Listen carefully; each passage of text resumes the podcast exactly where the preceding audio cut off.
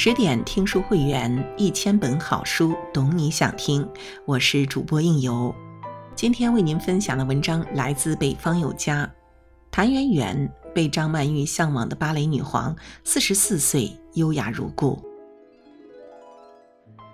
谭元元回来了，不是作为老师评委，而是舞者回来了。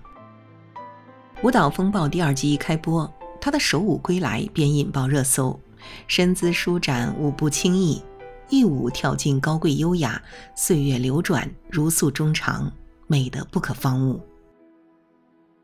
她是芭蕾舞者中的华人之光，被评论誉为旧金山芭蕾舞团王冠上最大的那颗宝石。她的演出让张曼玉化身迷妹，千里迢迢赶去观看。刘亦菲、杜鹃、宋茜喜爱的女神，她赫然在列。为了绽放芭蕾的美，她一米六七的个子，跳舞近三十年来，体重精准保持在四十七公斤，双脚严重变形，能紧绷出完美的弧度。没有一天不控制，没有一天不练习，芭蕾成了她的宿命。宿命里是她步步滴血的自律与坚持，哪怕这一生只能做好跳舞这一件事。一九七六年，谭元元出生在一个上海的普通家庭。十一岁那年，一枚五分硬币决定了他以后的命运。那一年，上海市舞蹈学校在招生，要求严格，几千人的海选只选十二个男孩，十二个女孩。尤其是芭蕾舞专业，对舞者的选拔近乎苛刻，肌肉素质、柔韧性、协调性、弹跳力、气质、乐感。其中身体的硬条件就是下肢比上肢长十二厘米。每一轮都有孩子被淘汰，走廊里充满了沮丧哭泣，唯有谭元元一路被留在最后。即便在跳舞的人群中，谭元元天生的美也是令人瞩目的。天生小头颅、巴掌脸、窄骨架，上下肢黄金比例，尚未展开的身体已经呈现出少女纤细颀长的姿态。在老师们满心欢喜找到一个老天赏饭吃的好苗子时，却遭到了谭媛媛父亲的反对，理由是怕女儿吃苦受伤，怕艺术寿命短不稳定。舞蹈学院的校长一直为谭媛媛保留着名额，打电话劝说了大半年，僵持不下的父母决定通过抛硬币，正面朝上跳舞，反面朝上当医生。结果我们知道了，这枚硬币决定了他要走的路，也决定了世界上多了一名优秀的芭蕾舞者。在谭元元满心欢喜地踏进了芭蕾舞班，却发现他的路刚刚开始，因为比同学们晚上课一年，立不起足尖，摆不稳姿势，听不懂术语，跟不上进度，管你什么天赋异禀，不练就是落后。他的骄傲碎了一地，蹲在地上呜的哭。老师手一挥：“哭什么哭？出去！”他乖乖的出去哭。老师跟了出去，告诉他：“要哭还是要练，只能选一样。”他擦干眼泪，默默回到课堂上，下定了决心。他选练，不知地板上流下了多少汗水，跳坏了多少双舞鞋。对动作严格抠到脚背的弧度和指尖的姿势，脚趾尖裂开流血，缠住纱布，再流血，再缠，最后舞鞋干脆粘在纱布上，拔不下来。这样苦练了三年，三年后，聪明刻苦的他已经成为国内少年芭蕾舞的佼佼者，够实力站上国际比赛的舞台。十五岁，谭元元去参加。被誉为世界最高级别的法国国际芭蕾舞蹈比赛，当时比赛舞台倾斜了五到七度，这样的舞台设计在欧洲很常见，目的是让后台观众看清舞者的足尖。在国内从来没有见过的谭元元产生了巨大的不适应，他躲在幕布后哭着要退赛。音乐响起，老师不由分说，一脚把他踹向舞台。他一个大跳飞上舞台，本能的立起足尖，抬腿旋转跳跃。他忘记了伤痛与恐惧，如精灵般轻盈，如飞鸟般自如。一舞完毕，被诗人艾青赞为像云一样柔软，像风一样轻。比月光更明亮、比夜更宁静的世界顶级芭蕾舞大师乌兰诺瓦，把这诗中的感受送给了谭元元，打出他多年未给过的满分。他摘得金奖，一战成名。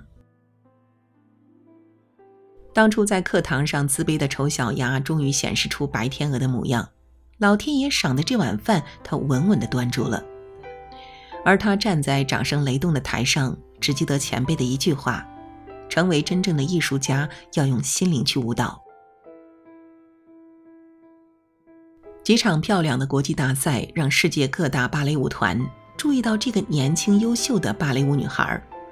十八岁，谭元元被美国历史最悠久旧金山芭蕾舞团相中，她也接过橄榄枝，独自走向大洋的另一端，成为合约演员。但仅仅一年半后，就被提升为首席演员。两次不得不提的机遇，让这个年轻的姑娘当众展现了她出众的能力。一次是在传统芭蕾舞剧《天鹅湖》时，他一人分饰了白天鹅、黑天鹅。在白天鹅的慢板优美落幕后，需要迅速上场进入黑天鹅三十二个单腿转的爆发。这个全幕剧下来，他的小腿肌肉差不多抽筋到大腿那里。但出色的演出奠定了他作为主舞演员的实力。一次是临时救场，一晚上学会了世界著名舞蹈家巴兰钦的编舞作品。这段二十八分钟的现代芭蕾舞，节奏细碎欢快，还带着爵士的韵味，一般需要两到三个星期才能熟练掌握。从来没有接触过巴兰钦的他，拿起录像带就开始记旋律、抠动作，练了整整一夜没合眼。第二天气定神闲地登台表演。于是，在竞争者林立的旧金山芭蕾舞团，他成为旧金山芭蕾舞团史上最年轻的首席演员。每年都能获得续约，每次演出季都担任主要角色，大海报高高挂在剧场门口。而谭元元的破格签约，对其他演员是个巨大的打击，因为正常的程序应该是从学徒开始，到正式签约，成为群舞演员，再到独舞，唯有谭元元连跳了两级。在美国，舞团的合同都是一年以前，首席并非终身职位。稍不留神就会被人取代，唯有谭元元纹丝不动。他的破格与锋芒很快就受到其他人的妒忌和戏弄，比如欺负他刚来美国英语不好，看日程表比较吃力，故意不告诉他排练地点和更新的课程。每当他走错练功房的时候，总有人怒气冲冲地指责他，更有其他演员已经在他错过的时间里顶替他跳的位置。有一次上场前。他竟发现自己的芭蕾舞鞋不见了。如果说他早已习惯了舞蹈排练的强度和辛苦，一次次的排挤和打压，成为了他孤身在美国最大的痛。当经历过一次次惊心动魄，幕布落下，他低头致意的那一刻，会想念自己在上海的家，想想自己是否选错了。王小波说。人的所有痛苦，本质上都是对自己无能的愤怒，在用尖锐的声音反击对方和用行动身体力行的表达抗议中，他选择以退为进 （fight back）。他把委屈和难过抛诸脑后，沉默和隐忍后，多练几小时舞蹈，多备一双舞鞋，多上一些英语课。他执着地在舞蹈上做个完美主义者，因为一旦让人失望一次，很可能就再也不会用你。亚洲人扳回的机会可能更小一些。他用一步不错征服了台下三千多双眼睛和后台那些觊觎的心，逐渐也发现了美国人的现实与可爱。上台跳完以后，你确实好，他们也无话可说。真正的勇者不是流着泪，而是含着泪奔跑的人。当大幕再度拉开，台下掌声雷动，他自信，他值得。三十五岁那年，已经当了十几年首席的谭元元状态越来越差。先是伤痛，早在十年前演出吉赛尔时，因为用力过猛而使整个胯骨脱臼，三处骨折，脚尖受伤，换来日复一日的疼痛。再就是年龄，他已不再年轻了，感到身体和精神状态都显得吃力，甚至倒退。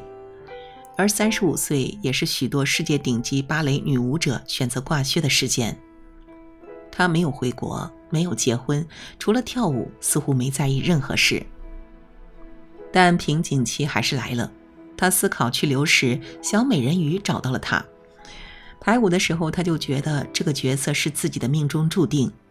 小美人鱼为了爱情，走上了一条孤独而不被理解的路。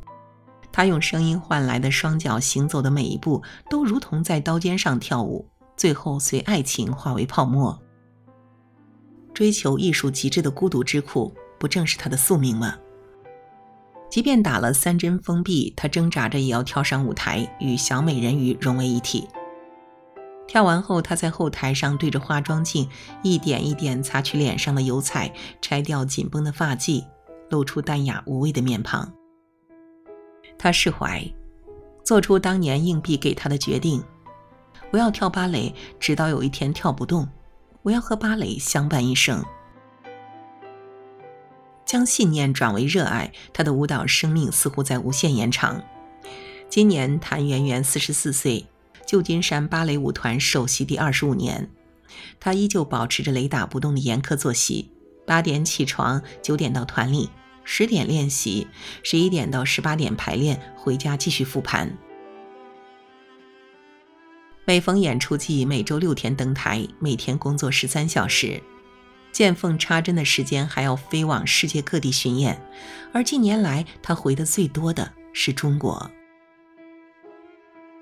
看着世界级的芭蕾舞大师台上台下从内而外的优雅、自信、淡然，那是一个舞者最好的状态，也是一个女人最美的模样。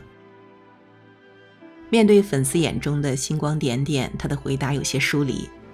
我不需要被任何人羡慕，芭蕾是我的生存方式。而他站在舞台，抬头立足，为中国芭蕾舞者指明方向，传递支持，提供一种力量。我能做到的，年轻的你也可以；我能坚持的，不年轻的你依旧可以。走上芭蕾舞台，她是芭蕾皇后，绝对大女主。而走在上海街头，她是素面朝天、生活简单、爱跟朋友玩笑、跟妈妈腻歪的上海男。那份优雅从容从骨子里磨砺而出，便再没离开。这背后是他以自律为习惯，比如面对美食习惯了浅尝辄止，就算出去旅行，也要每天抽出两小时练功。年轻的时候也曾坚持不住。面对采访，累得脱口而出：“下辈子绝不跳芭蕾了。”就如与芭蕾小孩子拌嘴，可心里立刻后悔。于是下次采访，他找到机会向背叛的芭蕾道歉。下辈子也没有那么绝对的事儿。他不要王子，他要终身为伍。既然是自己的选择，便不再说坚持的难，自律的苦。那成为他的一部分，他为芭蕾而生的一部分。成为真正的艺术家，要用心灵去舞蹈。他一直没有忘记这句话。